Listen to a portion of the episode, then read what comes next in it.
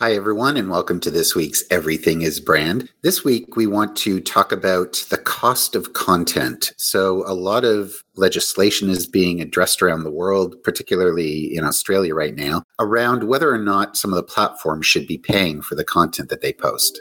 Let's discuss.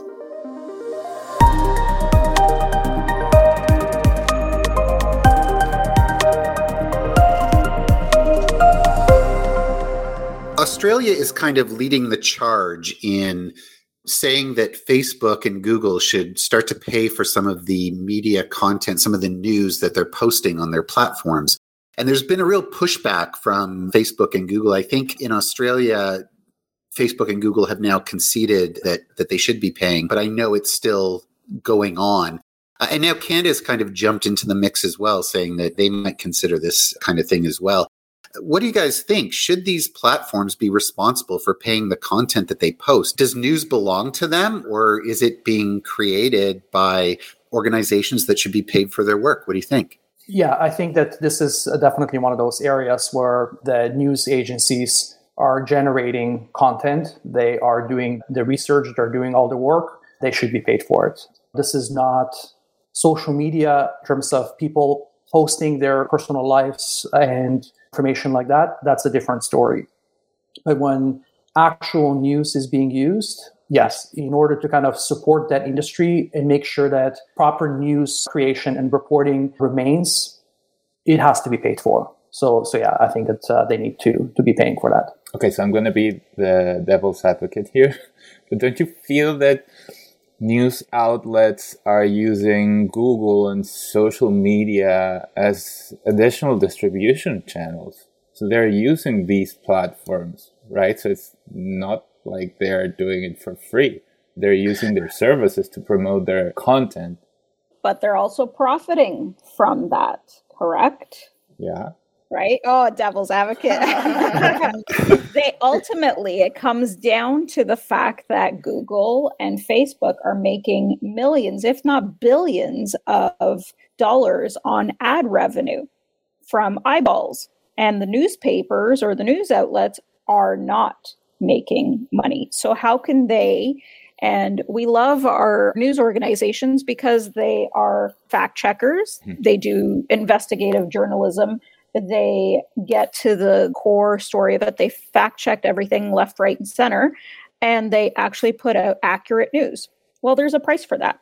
But if newspapers don't have ads to run in them, then they can't fund the work that they do, right? So ultimately, if Google or Facebook or any other outlet wants to leverage that great news and true news, well, then they should be sharing part of those profits that they see. And we've seen what happens. At the end of the day, Google and Facebook are not in the business of journalism. I mean, didn't they put together a small bunch of fact checkers like recently of people that are going in there? How many yeah. people is that really? Really? How many people are employed at Facebook fact checking? I highly doubt it's a lot of people. Meanwhile, you've got journalists who do this for a living who should be compensated for it.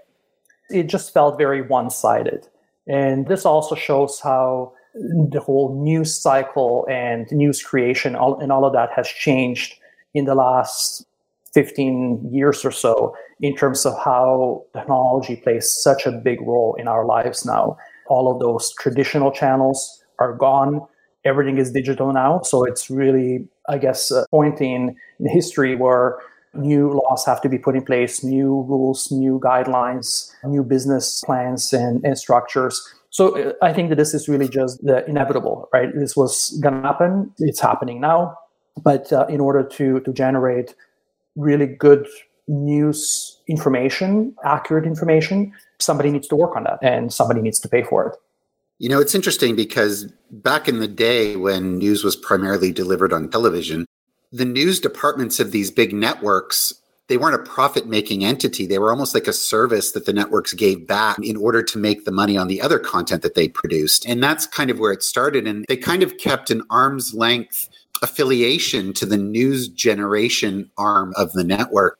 Here's my fear. My fear is that google and facebook are going to look at this and say, okay, well, wait a minute. Instead of paying all this money to these traditional news outlets, why don't we just create our own? So then all of a sudden they're going to own the platform and they're going to own the news, much the way it was with some of those networks in the past. But I don't think that the, and again, I'm not saying that they are, they aren't, but I don't feel like the ethics are there the way they were back then. I don't mm-hmm. feel like there's going to be that arm's length kind of situation and that Facebook and Google aren't going to operate in their own interest. And then they're going to own the facts and the platform. And I think that that is a little bit scary. So, I mean, I'm a little happy that the governments are stepping in, depending on how it all maps out. I think I agree with all of you that people should be paid for their work, regardless of anything. No, profit shouldn't be that one sided. But I think as you go deeper into the issue, this idea that that the platform is also going to run the news at the same time, I find that even scarier. But you know, but it's interesting that you brought that up because really, I mean, that's already happening in other areas. If you look at, for example, the entertainment side, Netflix, they have their own platform. They create their own content, right? Like Amazon has their own platform. They create their own content, right? So it is really changing that industry, and I think that, that this whole news industry will change as well, right? you're right. Like Google and Facebook and some other uh, platforms may actually decide it's in their best interest to just generate their own content. I guess the worrisome part is Bridgerton and the war in Syria are not the same thing. You know what I mean? Like it's it's it's a little frightening from that perspective. I mean, I agree with you. I'm not sure that the entertainment world should just produce its own stuff. That being said, I think that they do get a lot of pressure for representation and making sure that all different kinds of stories are told. But on the news side, I think that the bar is much higher, don't you think? But if you actually look at, for example, what's going on in the States in terms of news, we know how certain news channels are very politically aligned with a specific side, right? And yeah, let's call them out. Fox and CNN. Yeah. Fox is like watching the Republican infomercial, and right. CNN is like watching the Democratic infomercial. Right. And so really, I mean, news channels, they they generate news, but they actually have a very, very strong opinion about certain things, right? So is that really news anymore? Because news should really just be reporting on facts and that's it right? But yeah. it's way beyond that now. Yeah, there was a, a story that I read, I think it was last week, that talked about that thing exactly about how the lines are being blurred. And they called out Fox and CNN particularly. And they said that the lines are being blurred because there's two types of programming on both of those stations. There is the news programming, where there is a more unbiased approach. But then you have people like Tucker Carlson or Anderson Cooper, where those are opinion shows. And it used to be that there would be mostly news on those stations and then there'd be, you know, one or two opinion shows usually later at night. Well, now it's wall to wall opinion shows. And the standard to which they're being held is not the same as on the news. Even when you watch Fox News and you watch the news segments, they feel a lot more unbiased. But then you tune into, you know, Tucker Carlson and it's a whole other level of, of bias and opinion and, and everything else. Because a lot of those news channels or episodes or whatever, they are now seen as part of entertainment, right? So there is a huge part of it is entertainment now. It is, as I said earlier, it's no longer just reporting on facts. And I will actually say that even I watch CTV News, I'm noticing how it is becoming very sensationalized. It's all about headlines and blowing things out of proportion to the point where it's like, you're not providing facts anymore. You're actually generating opinions to drive a specific point of view. And I have to say, like it's in the states, it's it's quite obvious about what's what's happening. But uh, I'm thinking that it's happening definitely here in Canada and probably elsewhere as well. Yeah. I mean, are the news agencies, based on the what we're just saying here, are the news agencies better equipped than Google and Facebook to create this content? Or are we just being crazy? Or is there just so much emphasis on sensationalism and entertainment now that it doesn't matter who produces the content? It's just going to be to sell ads or to bring eyeballs into the platform. I think one of the biggest issues is speed they need to generate content immediately. And when it comes to fact checking, when it comes to research and all that stuff, it takes time. And now you're put, putting something out five days later when everybody else is already moved on to a different topic. I agree with the speed, but it's also the amount of time that they have to talk. It's just endless talking and sharing new things. Like you watch CNN, every two seconds there's breaking news. None of it is breaking news. It's all just filler. And so, yeah, they have to be fast, but then they have to fill all this time. News used to be half an hour a night or half an hour a day. Now it's like 24 7 on multiple channels.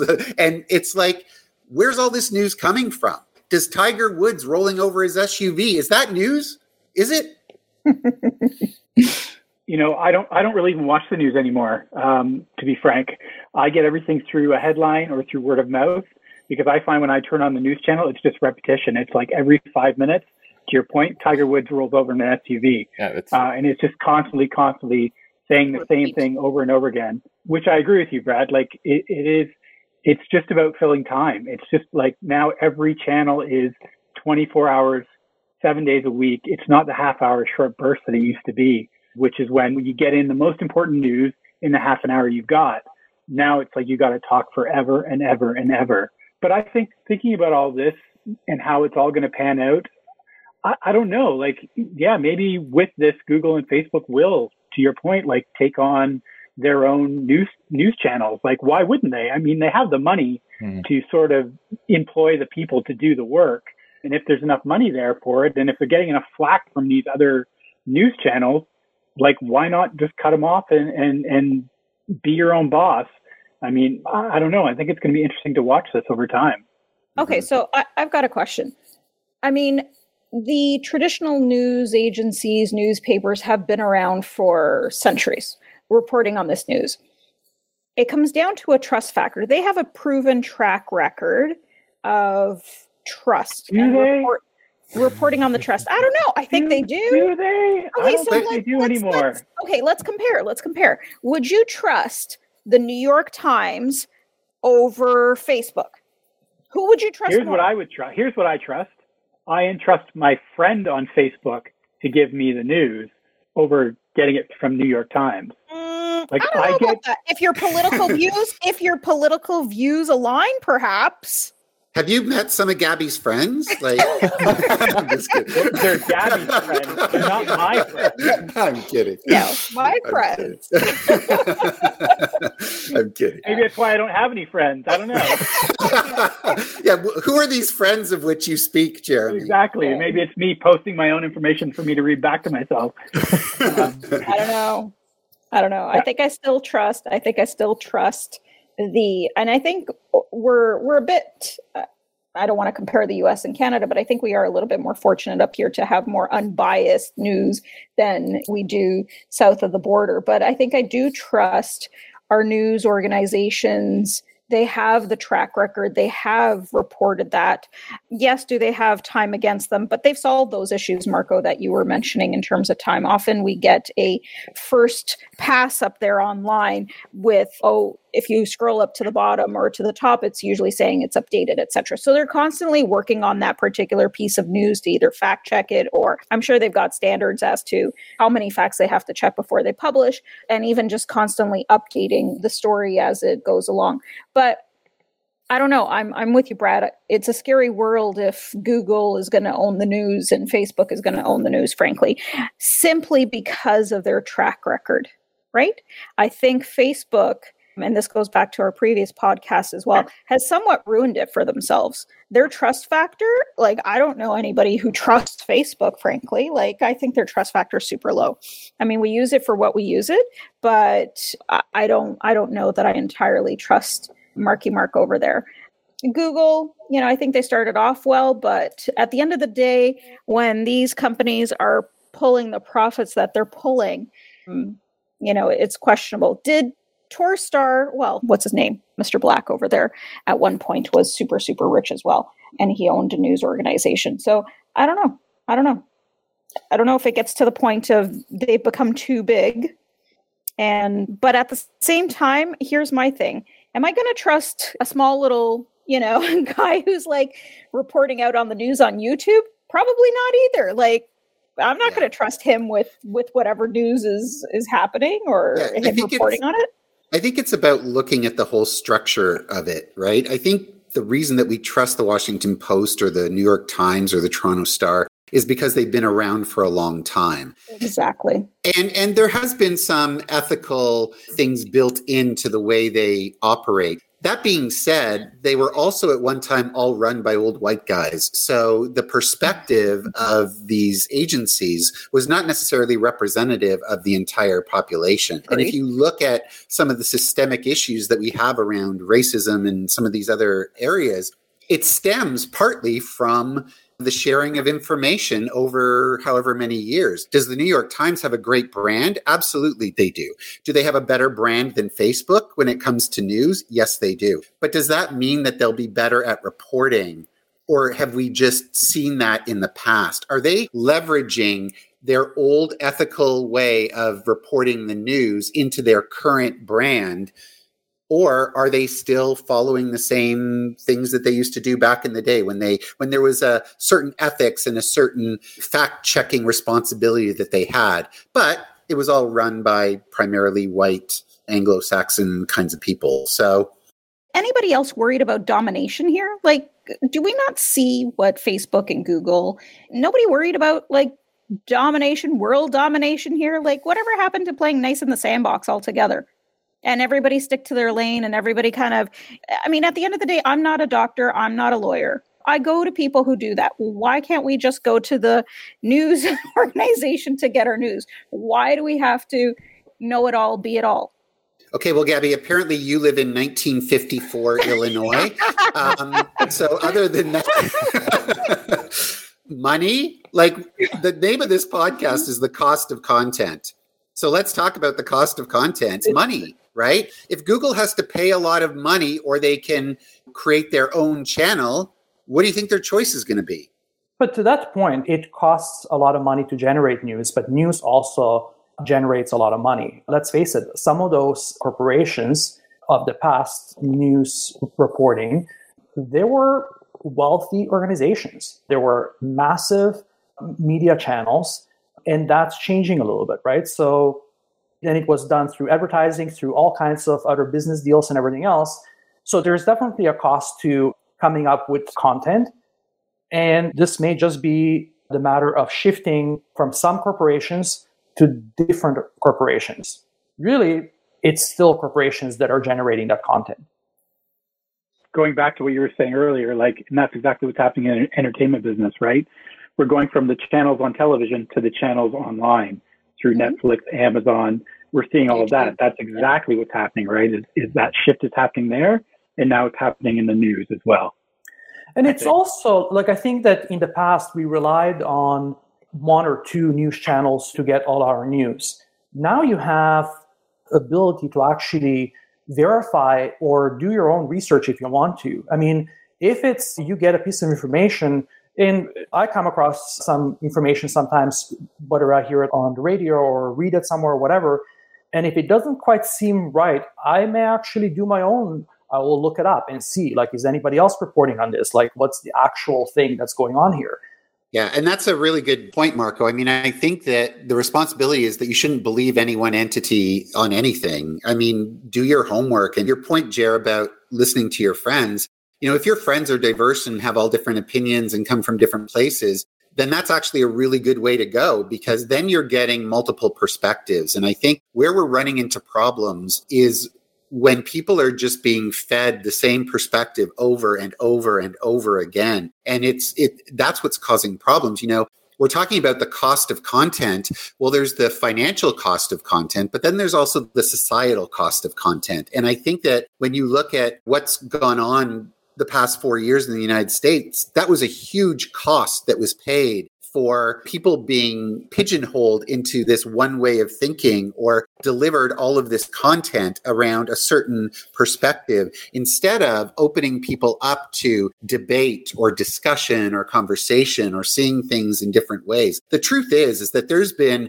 liberal and conservative politics for hundreds of years, if not longer, probably even going back to ancient uh, Greece and such.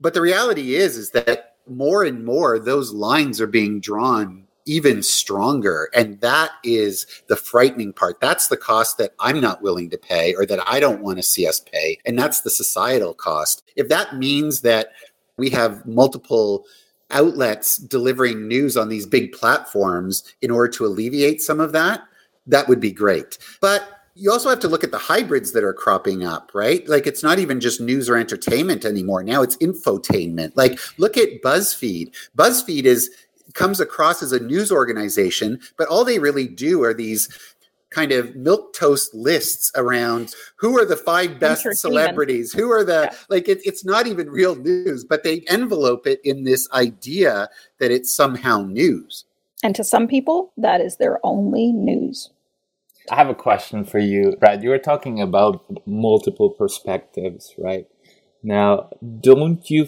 feel that Facebook did arrange this deal where they are going to pay several publishers for their news, right?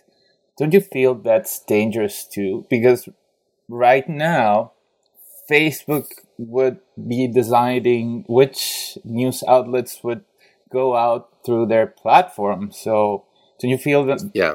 that's dangerous as well?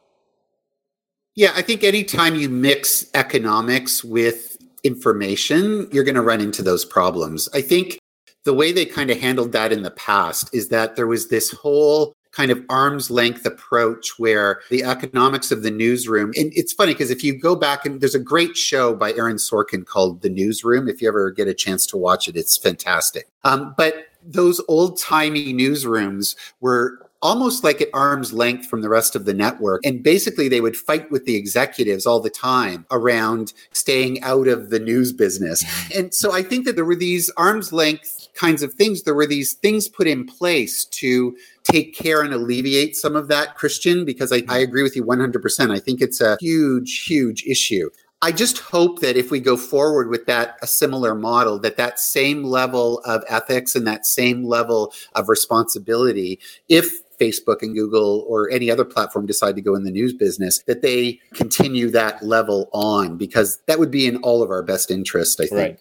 It's interesting because we're talking a lot about the cost, and uh, Gabby, you brought up the, the trust issue. And I, I think that that's actually a big part of it, right? Because certain brands, Facebook for sure, they just don't have the trust element connected to their brand now. They will have to work very hard to to change that if that's even something they actually want to do. But you still have a huge population that gets all of their information from Facebook.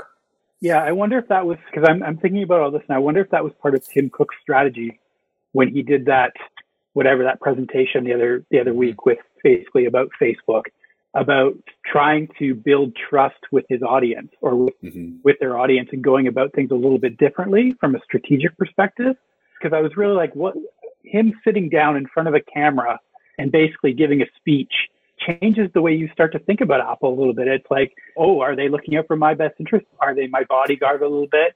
And I'm just wondering, like, as we move forward, because if you look at Mark Zuckerberg, it's the other way. He gets pitched as sort of being the devil a little bit and all mm-hmm. that kind of stuff, right? And I'm just wondering if maybe it's a different strategy that Apple's kind of taking as they're moving forward. Mm. I don't know. I just, was, mm. you know, it's something I was thinking about. Mm. Yeah, shake your head again. No, no, no, no, no, no. I think Apple's strategy is actually going into the health tech area. And as such, trust is needed to go into that area. So I think this is a little bit of a play to move in that direction. Because right, but it's still to build trust. He's still yeah, trying to build trust. That's it is, but I at, think right? that there's dollar signs behind that too. Oh, for sure, there always has to be. That I mean, that's that goes without saying. But it's just a different avenue of trying to build this trust in a different way. The Apple brand also, if you remember, and this probably goes, I don't know, maybe five years back, the whole privacy issue around what data from your phone is accessible to the police, to the government. And Apple, whether you like that brand or not, they actually stood up and they said, no, mm-hmm. th- that's not your information. They happen, that information is on personal devices and you will not have access to that. We'll do whatever it takes to keep that information private right so they actually made that decision a while back and that's part of their brand and i think that people actually trust that brand for that reason and this is maybe just another step, I guess, because they are moving into healthcare uh, a lot, and definitely that they people will have to trust that brand to share their their health information. yeah. yeah at the end of everything, the most important thing here is that we have so many more channels and platforms now that have to be filled with content. And all of that content means that we're going to hear all of these different stories, all of these different ideas. And these big organizations, they want to make money and they want to fill their coffers with information and, and deliver it out so that they can continue to sell the ad revenue and do all the things that they need to do, which is not unlike the way it was before. It's just that there's so much more going on now than there was previously. So when you think about the cost of content, it really is important to fill those platforms with that content. Now, the people who are working hard to deliver on that content, they need to be paid, as we said. But that being said, these organizations should not be self regulating. I like the fact that Australia and Canada are kind of stepping in and saying, you know what, we need to have a voice at this table. Depending on what that legislation looks like or that regulation looks like, it may go stronger in some areas and less strong in other areas. But but the reality is is that you can't have